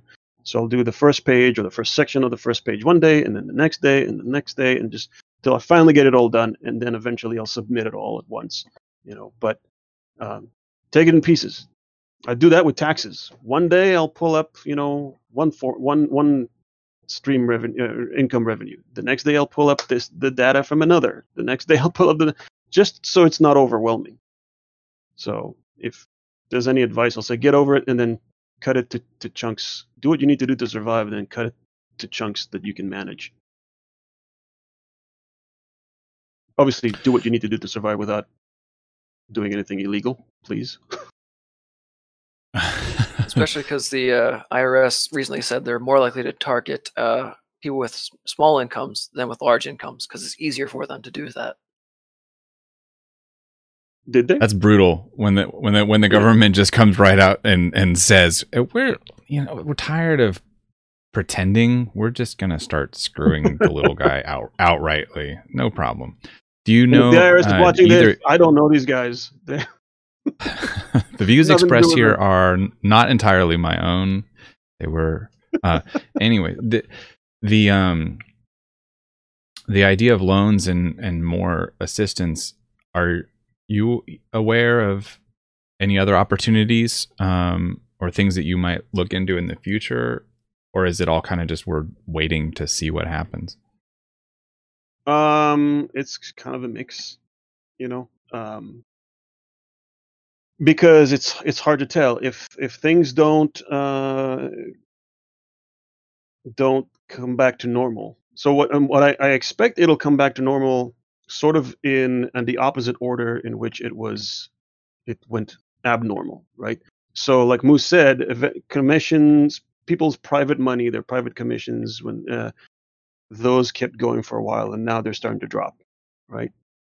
And I expect those will come back before conventions will come back, because conventions will be the last thing to come back full swing, because it's events with tens of thousands of people. So those will be the last things to come back. Um, so it's kind of a, a, thing where you have to wait and see what will happen. If, as an artist, you don't have con- commissions and you don't have public outlets for it, like like to sell prints, like conventions, well, then you're done, right? You're just not going to be an artist anymore for a living as a professional. So we all have to face that potential reality that maybe this doesn't come back, and art has, a, you know, maybe we have a dark ages of art for a couple of years, right? Where people just don't have the money to spend on luxuries because it's purely a luxury. The bullshit we all make. I have a friend she's a great artist. She's on she's on um, on Twitch. I'm not going to say her name though. She always considers it trash. She's like, we make garbage. We make we make pretty pictures on pieces of paper and we sell them, and that's a luxury, right? And during a time of crisis, only rich people have money for luxuries, and even then, they're most rich people are rich because they know when and when not to spend their money. So commissions dry up, right? So we may have to look at doing other things, and it's scary. It's it's fucking terrifying. Um, I kind of yeah, looked I mean, into if, if we yeah, I kind of looked into 3D ahead. design. I, I kind of looked into learning 3D design, and I still want to do that. Um, you know, so it's still in the back of my mind, and you know, just make other plans because you may have to use them. What I about? feel like um, there's. Uh, I have to comment. I think that there's been like a, de- a delay. The the whole like stream. There's been a bit of a delay on like when you guys start talking and when I start hearing the uh, the audio come through. So throughout this, I feel like I've been talking over people a lot, and I'm sorry. That's not uh, hasn't been intentional. Got some. Yeah, I think it was part of the uh, the setting stuff we changed before the start of the stream because it wasn't huh. that way before the stream when we first started. Huh. All right. But anyway, um, anyway. the uh, question I was going to ask was um, one of the uh, ways that you can manage this is by increasing the amount of money that you have available through loans and stuff like that. But another thing you can do is uh, reducing the amount that you spend. Has mm-hmm. there been anything that you've been doing to, you know, trim the fat, to, so you can survive this year? Uh, well, as as a freelance artist, the fat was really I didn't have much fat to begin with, so. Uh, but yeah, I mean, I'm definitely I'm definitely going going out less, which perhaps is more of a factor of I there's there's a virus out there, so um, you know, um, I buy I buy if I if I can I'll buy some things in bulk, so it's a little cheaper. Um, there's there are a lot of things certainly more this year than than than before. Some luxury items where i'm thinking okay do i want a better version of this thing that i have? Whether it you know a, a, a monitor or whatever a keyboard eh, whatever equipment right and i i do want it but i don't need it right the the the money that that that would cost me is better served right now by paying rent and buying food or at least keeping it in the bank for now. So,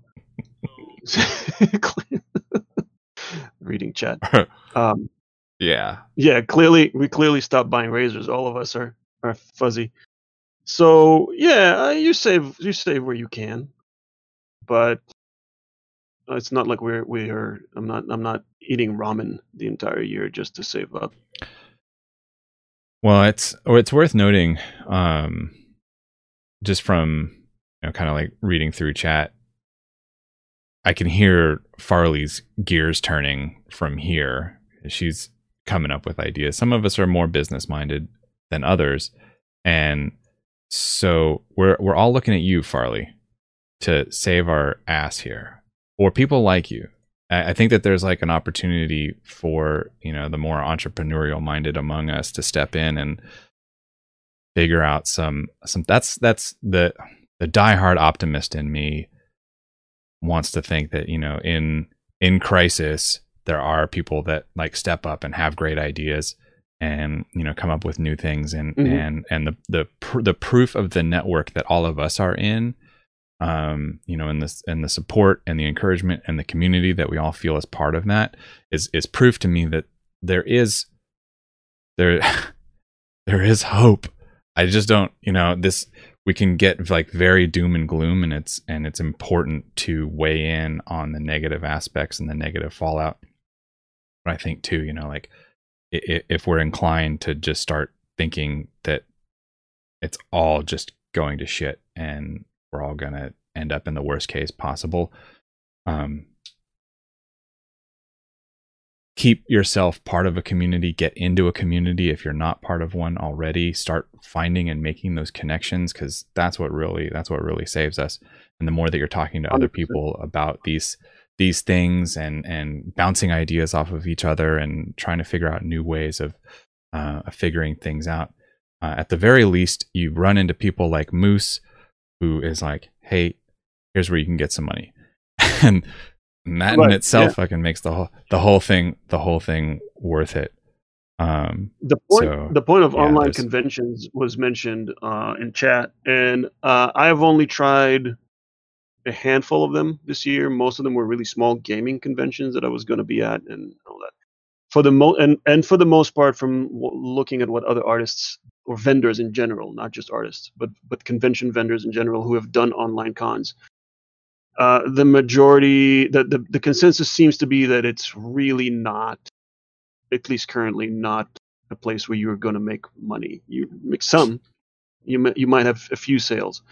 The problem with those is a it's it's kind of uncharted territory. Um, those those websites that offer those those platforms and the promoters themselves of the conventions are learning as they go.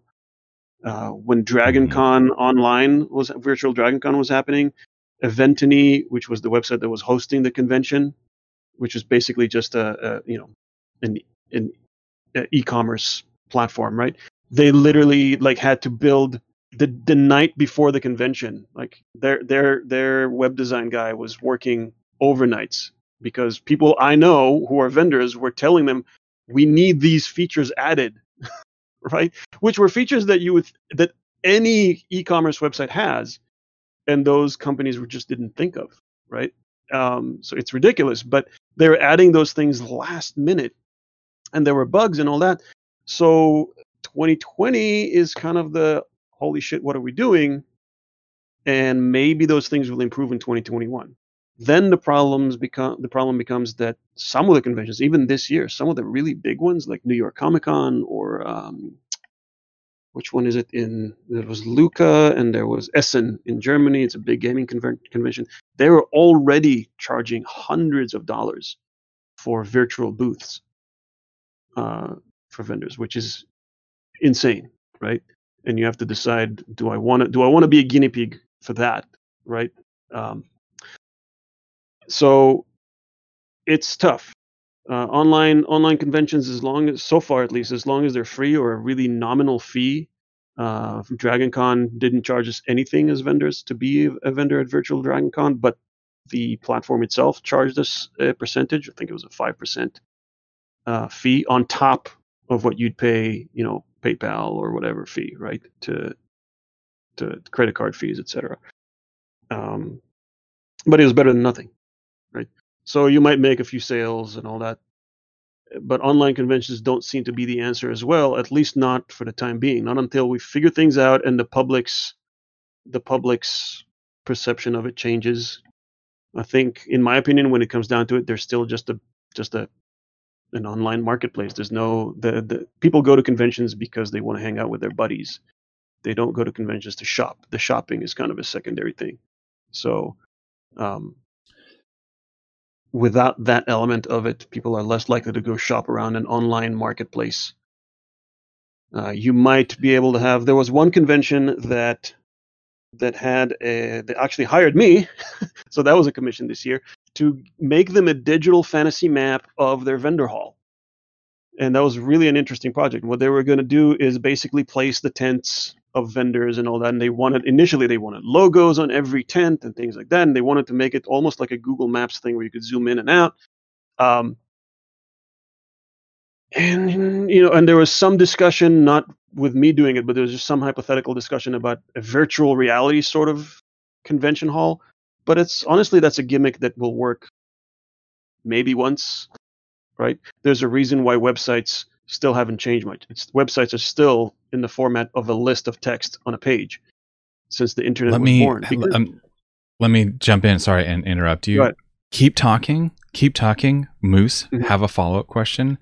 I have to go to the bathroom, so I'm going to mic off and video off for for one second.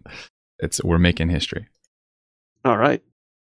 So yeah, I think it's a. I think it's a. Uh, there's a reason why the internet is built the way it is because it's still the most convenient way to deliver information to people. Just icons and text in a list. It's just the most condensed, effective way of doing it. So I don't think until until virtual reality and the matrix are a big thing and a common thing, I don't think we're going to see virtual conventions becoming something that that we can really do well at, or not even close to as well as we do in person. So have you tried to do anything to get people to come to your store so they can buy stuff during the pandemic if the booths themselves online aren't functioning that way? Uh, the normal stuff, the normal marketing, social media, maybe ramped up a little bit in some ways. In other ways, it's kind of gone down because I have less to do. You know, fewer commissions, fewer events, so there's fewer reasons to post stuff. Uh, and I don't, I don't like reposting old things. So, but that's just my own personal hurdle that I need to just get over. So, um, like I said, I hired somebody to do some website work and some basic marketing work for me, uh, including in places like Reddit where I have not really, re- you know, breached, uh, uh, roamed into before. Uh, st- streaming a lot more, right? I'm streaming maybe more more hours, more days. Not because of that. It's kind of a side effect that that helps, I guess. Um, definitely a, a, holiday sale um, which I'll, I'll, plug if if I'm allowed. But um, thumbs up. Uh, all of my prints are 20% off, or buy two get one free. So if you don't, if you want more than one, just uh, go to my website. Use the code uh, B2G1 if you want to buy two get one free, or the code 2020 if you want to get 20% off. Um, and commissions, etc. Just email me and I will uh, work with you. My mom loves your uh, Breath of the Wild map, by the way. Oh, thank you. I got that as a gift for her when you first made prints of those. Thank you, Moose Mom. After the show, don't let me forget to uh, get that information that you just shared about like all your promotional stuff, so we can include that in the show notes as well. Oh, thank you. Cool. So there was one thing that um, we, we, talked about a little bit in chat, but not in the, stream, and that was uh, David Peterson. He ran his own online con, which was more or less like uh, for him. It wasn't like a group effort so much as it was an effort for him to promote his own store.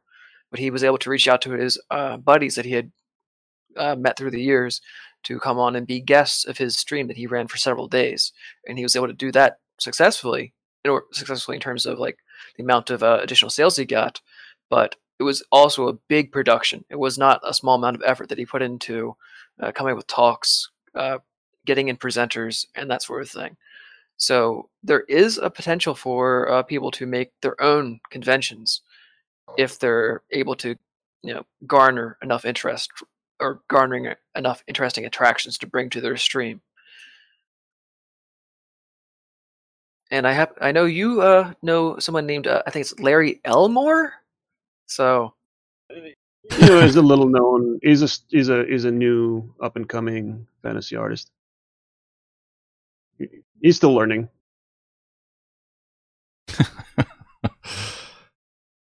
um. Well, uh, Farley had a question in in the chat. A lot of passion projects have started during the pandemic. Have you explored any other types of things that could push you into a new area of art or collaborations? Yes. Um, first of all, especially this year, again, I, I work better under pressure. And when I realize, oh crap, you know, the writing on the wall is not just on the wall over there. It's like I'm about to hit the damn wall. Then then I start working really really fast and really hard. So I've been meaning to do some digital work, and I was kind of already starting to do digital maps at the end of 2019. But then 2020 happened, and I'm like, oh crap, you know, I gotta move into markets that I've not been into before. So I started doing digital maps that are made sort of the same way as my physical ones. Just I, I make the handmade assets for maps, so mount individual mountains and trees and and buildings and whatever, and then I photograph them, and then I edit those in Photoshop, and then make digital maps out of all those assets. So they're not unique in that sense that you know the same asset might show up several times within the same map or and, and definitely across different maps. And then i started posting those as map packs or asset packs on on roll20 and my own website. So that was new for me. Um, and i can't say that it's like hugely successful but anything is better than nothing um, and you Mhm. sort of like anything else when you start something new you really have to build a, fa- a fairly large um, portfolio of that stuff to to to even get people's attention right? So it takes a while. Um, so we'll see what happens. Uh, i've been talking more with friends about collaborating mostly for fun not so much for you know income uh, just because i don't have commission work coming in as much as i used to. Not that it used to be a whole lot but you know my commissions are also slow. It could take me a month or two to to to work on a project. So because it's just a slow process. So um now that i don't have as much so i've been talking to arthur bianca about maybe maybe doing some stuff together and uh, daria axonova to maybe do something something together. Mostly because i think oh it would be really fun to take what this artist does and put my my unique spin on it so I think that's pretty much all I've I've been doing as far as that goes. Is new stuff. Farley's asking another interesting question. Uh, just calm down, Farley. All right. I'm kidding. She asked, "Is there a way to work with other character artists for D and D related things and bundle packages together? So if someone comes in and asks for a character, asks for character work, chances are they have a game going. But for a discounted referral price, they could get their map too. Uh, sure, there is a way. Uh, unfortunately, it it comes down to the market and what they can afford. So you know that has been talked about. I'm sure on this stream, on this podcast, a lot about you know what you've got. You've got groups on Facebook or whatever or subreddits where people are willing to pay only twenty dollars for a full color, fully rendered character. Um, Mm-hmm. and then and and sure that's that's all they can afford uh, it's hard to judge people when that's all they can afford i can't even afford that right I, if i could i would i would hire joby and, and a million other artists to draw stuff for me just because it's fun so um but we can't afford to work on those in those rates so is it possible for someone to get a discount on a map because they they they also ordered a bunch of characters from uh, Joby or Steve Sketches or Blake. Uh, sure, I'd be happy to. Or vice versa, if somebody Mhm. hires me to make a map and they want their characters drawn, I would absolutely be be happy to do that. But I think we're really dealing with the reality that people's wallets are shrinking every day, Mhm. less and Yeah. less, and they're willing to spend less and less. So when you start talking about a bundle, no matter how much the discount is in a bundle project like that, it's still going to amount to a whole lot of money and then the the the numbers just literally the math of the numbers of people who have that kind of income is is dwindling fast. It really go, goes down quickly.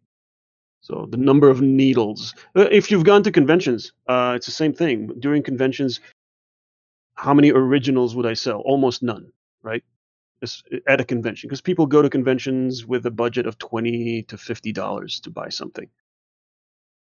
There are it, it's a it's a, a couple of needles in a haystack of tens of thousands that have the will the ability etc to drop thousands of dollars on an original piece at a convention right?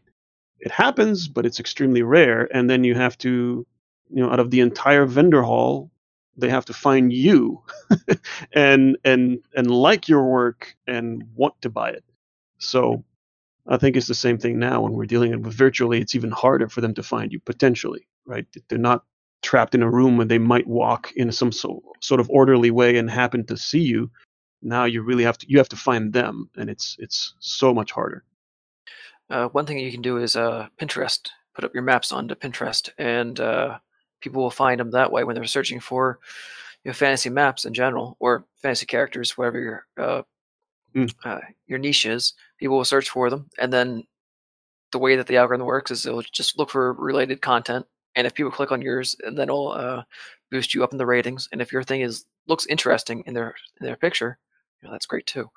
But the important thing to do is to make sure that when you do put it on Pinterest, have it link to um, have the source of the image that they're that's pinned on there be like on Reddit or your website or something, so that when they find that uh, picture on Pinterest and they click it a second time, it'll take it to the source page, which then will have your information where they can either hire you or at least email you, right? Yeah. another can another thing that i, I can second recommend that. I've started doing Another that. Um, go ahead. Go ahead Go Joe. ahead, go ahead, way. all right. So there's so just recently i saw uh, i've been on a lot of a lot more d&d groups on facebook and uh, it's become clear how much is being shared how much stuff that would actually be paid material right? Copyrighted whatever paid paid publications that are being shared for free. People will literally scan or take a photo of a page from a book and just post it.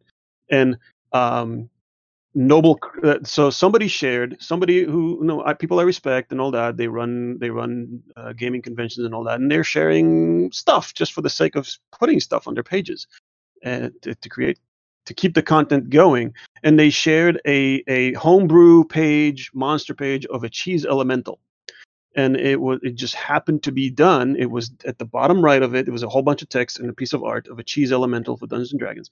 At the bottom of it i saw that it was monster created by Noble Crumpet, which happens to be Ali Briggs' uh, uh, boyfriend, fiance. I, I'm not sure. Uh, anyway, significant other.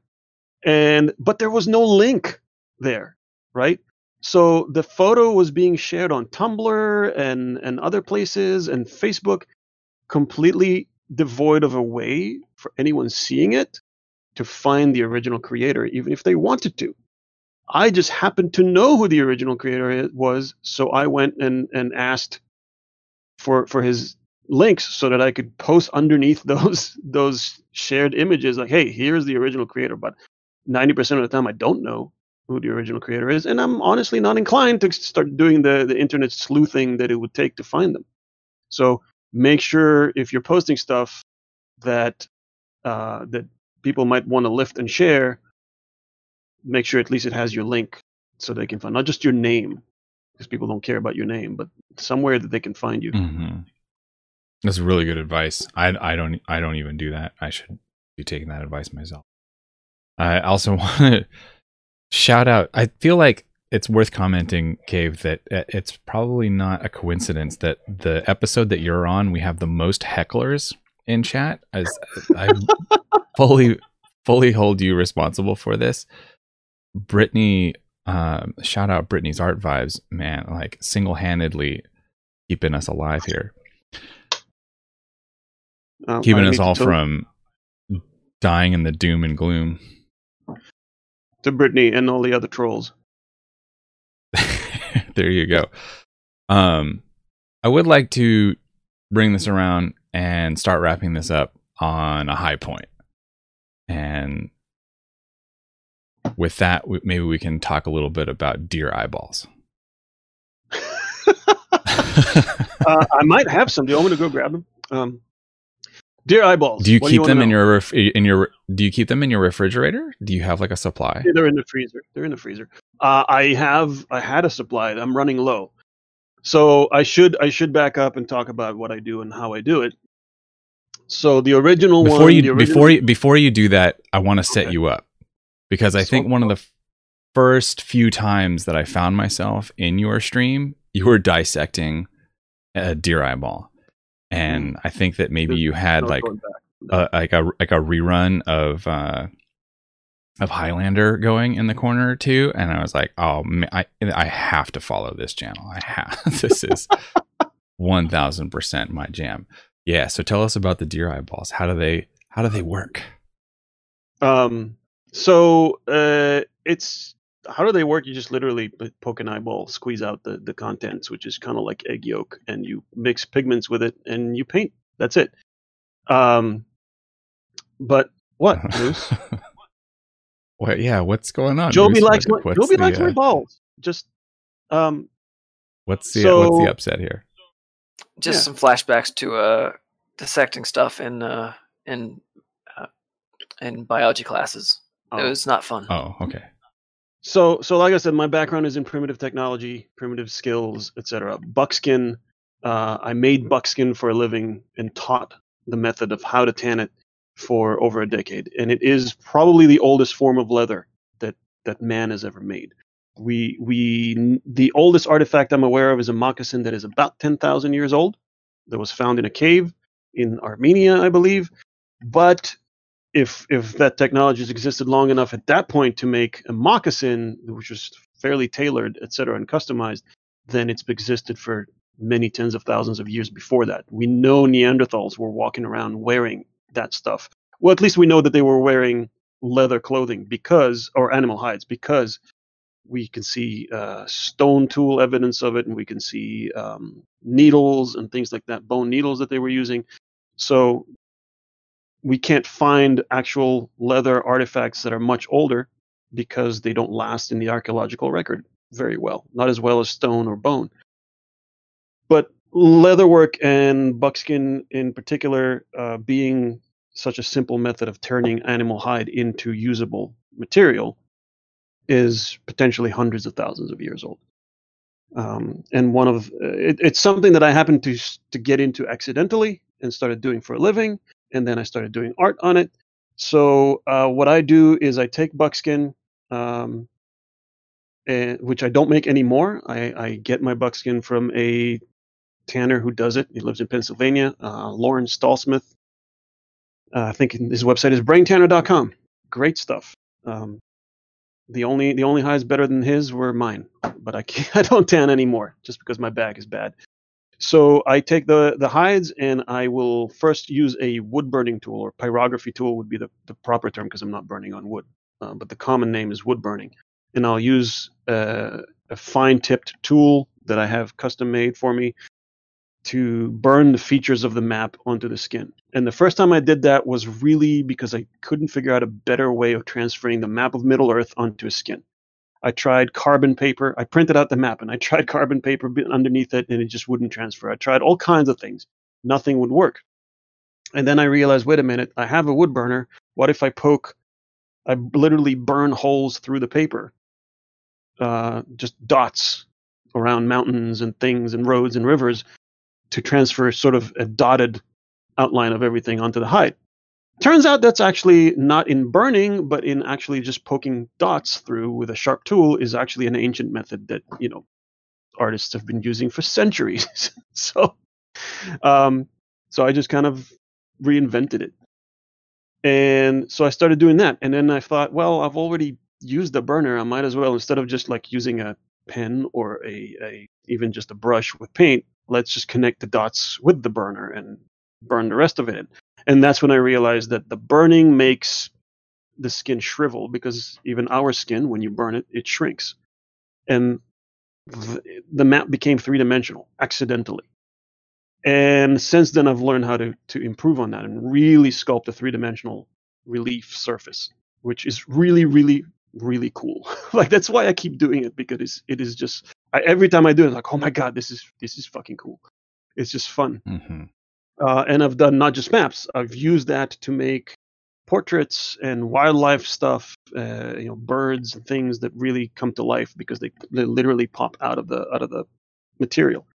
And then I paint. And when I paint, I don't always paint on top, but when I do, um, I use natural pigments that I, I don't mix myself. I could, but it just would take so long and add to the to the to the work involved and hence the cost involved, which is already high enough because it takes so long.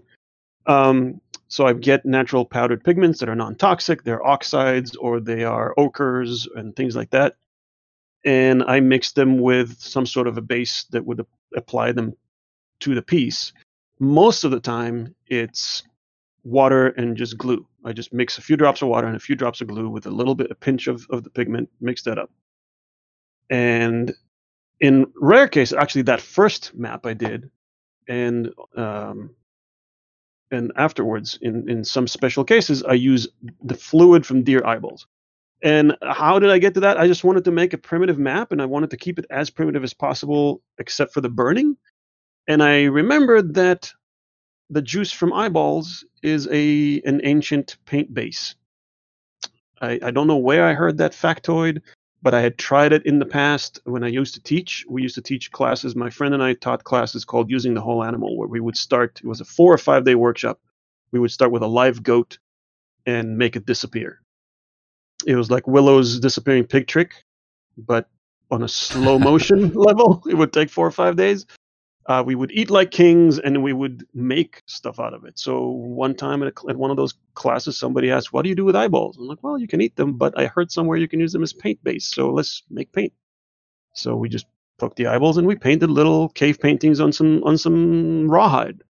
So that's how I, you know, got the idea. Look, I'll, I'll use eyeballs. I actually, this is a funny story. I actually went on a first on a first date um, to a to a, to a butcher to cut eyeballs out of deer heads. So seriously, it was like we met. We was, met that online. was gonna- What were you gonna say? Oh, that was going to be my next question. Actually, where do you get? Where, who's your eyeball supplier? Like, where do you get materials like that from? So so back then I would get them. This is you know eight years ago. I just it was during the hunting season, so around this time of year, and I would call. I called butchers that and would just just go down if you're ever in search of deer parts or any animal parts that are animals that are consumed regularly as food anyway uh, open the phone book if you still have one of those on meat retail and go number by number and start asking questions. Some of those will not be actual butchers but you even if they're not uh, ask them if they know any.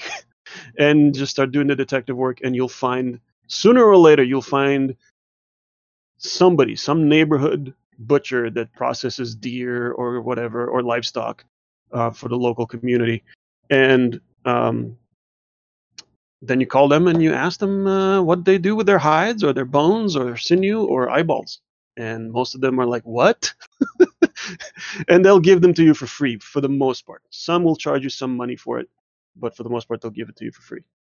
Uh, if you have hunting buddies, uh, so when um, when I didn't have a butcher around, I would just I had I had a friend in New Jersey when I lived in New Jersey that that hunted more deer in a year than any person does in in in a decade, and uh, so he had plenty for me. Usually every season, you I would get several deer worth of, of supplies, be it be it hides or eyeballs or or anything else I wanted.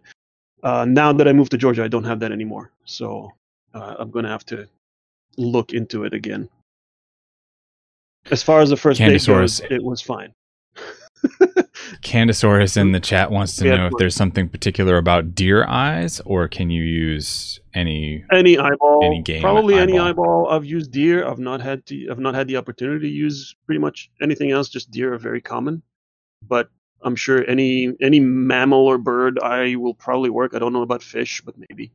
Uh, it's basically it works like uh, oh, is it is it tempura or whatever? What was it called? Not not, not tempura because it's not fried, but what's the when you Tempura. use egg whites? Egg egg paint? tempera? Yeah. So it it's pretty much the same. it just doesn't flake off and as much as I've heard that egg tempura actually does. Uh, but it's basically mix it up um, with the pigment, paint it on, and when it dries, it stays and it stays really well. And I actually prefer it. I, I, I like working it with it better than water and glue.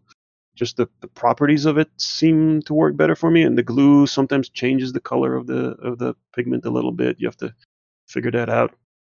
But I don't get a lot of eyeballs, so most of the time I just use water and glue. In the realm of fantasy art, this isn't something that you see a whole lot of. I mean, not just the eyeball thing, No. but you oh, know, Oh, and I also paint with the- a piece the- of bone. So I Yeah, that's the, why my, the, my stream announcement is come watch me rub my bone on my on my skin. the the whole creative process that you have is has a lot of unique characteristics to it. And whereas I can kind of see, It you know, the the appeal. I can see, I can uh, well, I can see the appeal in it once people are like aware of it, you know, and they get kind of keyed into the Mhm. idea. But for you, how did you start uh, realizing or seeking out the market potential for this product? Was there was there an active Uh, plan there, or did you were you just kind of doing it Well, and it came to you eventually? Yeah, I was just kind of doing it. There isn't a market for something that doesn't exist, right? Um, and I'm I'm literally the only person I know that does this. Uh, so if it doesn't exist, there's no market for it. So the market, my market, sort of is a weird overlap between fantasy, cartography, video games. There's like this this weird thing, and people look at my stuff and it and and they don't know what they're looking at, and that actually is a problem. When I first started, I had to. It was very similar to teaching, and I'm lucky that I had that background, because when you're teaching something, you, a good teacher will constantly try to, to fine tune how they deliver the lesson, right? How can I can I explain this particular bit of of information in a way that is more efficient and the transfer of information, not just me saying it, but also that you actually retain it better, that you understand it better, right? So that I quickly realized that with my stuff, people were looking at it and they had no idea what they were looking at. So I had to come up with with the spiel that actually allowed them to understand it. And I still, I'm not sure that I have after even after five, six years, eight years of doing it. I'm not sure that I have successfully, but uh, so it was tough. So fantasy maps people see a fantasy map, they know it's a map, but they don't know what it's made of. So then I have to explain how it's made of. And then they look at the prints and they think the prints are the real thing. And I have to explain that no, it's not the real thing. Uh, it actually has created probably more problems uh, than anything else. Do you have plans on how to address those? No. Uh, Uh, I- not, not, uh, let's not say not yet. You're working on it.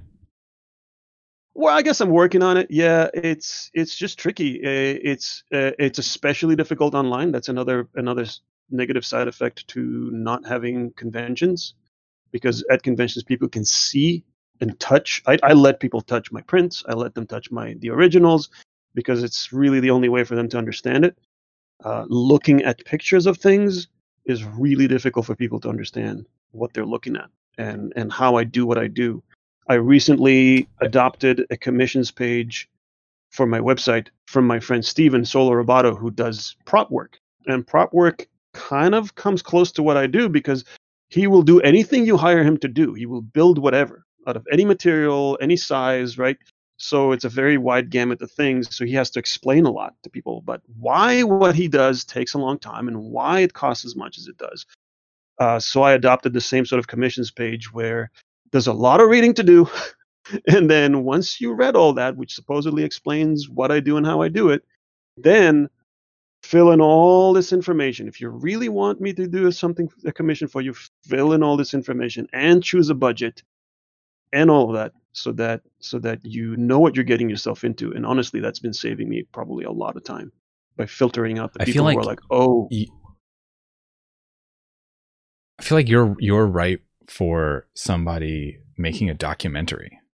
Like this this really needs like documentation, you know, and like like a, a like Sign an actual like okay, we're gonna make this happen. can you narrate it? Because you have a sexy voice for that. It's either you or Morgan I- Freeman. I- so. I w- I would be all over that. We'll talk more about that. We are coming up on my uh, voice. No, no, you can do the after the, the post credit scene, Moose. We're coming up on two hours. Moose, did you have any other questions? Uh, so, um, I did want to mention that we were talking about uh, growing your Twitch channel earlier, and uh, this is much earlier in the discussion. Um, and I saw on Twitter today somebody mentioning that uh, they suggested try getting uh, a lot of drama in your channel. Get uh, show yourself as being a victim in order to get a an, grow an audience online.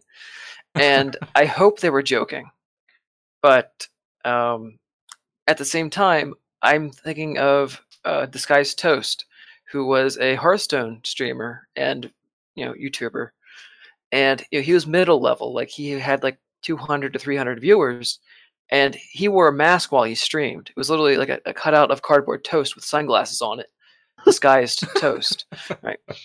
Um, and then he uh, put out a video saying that someone was trying to blackmail him, and they were going to show his real face. Uh, don't know if that's true or not, or if he manufactured this as a marketing thing. But afterwards, he had the entire Hearthstone community behind him to support him, which is pretty big. And he ended up being like a 10,000 concurrent viewer streamer afterwards. Mm. But he was also making good content Had, to begin with. So. Well, and also, will that last? Because it's, you know, that big, big, big uh, stunts like, you know, stunts like that have the knack of losing interest after a while, you know, like Right.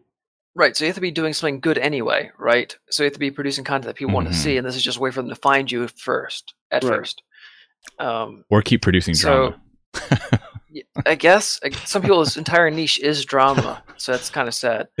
But uh, I mean, are, I, I, I literally bled from my art last night. So is that drama? I poked myself find, with uh, four or five needles at the same time. You have to find people to hate in order to bring the love to you. so forget the documentary. We're going right. Forget the documentary. We're going reality TV with this, and it's like it. We're going Bravo, like real. uh Um, what would the title be? Lifetime, maybe. Real. No, real, real streamers of, me, of Twitch. You know, you Moose, he, he, he was such a valuable part of this community to begin with, and then something changed. I don't know what happened to him, but I think he went through a hard breakup. No, not there's it? you know talking about streaming again. Um, I would I would give the advice that a lot of that anyone anyone that streams to just go back to that topic. Anyone that considers streaming or is on social media, it's it's sort of a fight we all have to fight constantly. I feel like um, n- don't fall into the trap of valuing yourself and your work by the number of likes or viewers you get. It's very difficult to avoid when when somebody else has more likes than you, or you post something and you love it and you get way fewer interactions with it than you than you imagine, or you're not getting viewers. You know, when I started streaming for the first, other than the couple who, who who commissioned me uh, for that map. That was the reason that I started streaming.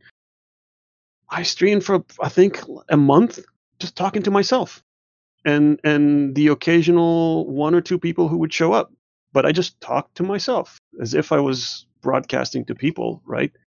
Um, I'm doing this now, and this is why, and it was, just. But don't don't value your yourself by the number of likes you get because you it comes and goes. I've been streaming for three or four years, and I have seen a not only um, my own viewers come and go. Right? There, there are very few people, not even a handful. There's like two, maybe two people who are still who were there when I started, who found me really quickly and are still there today.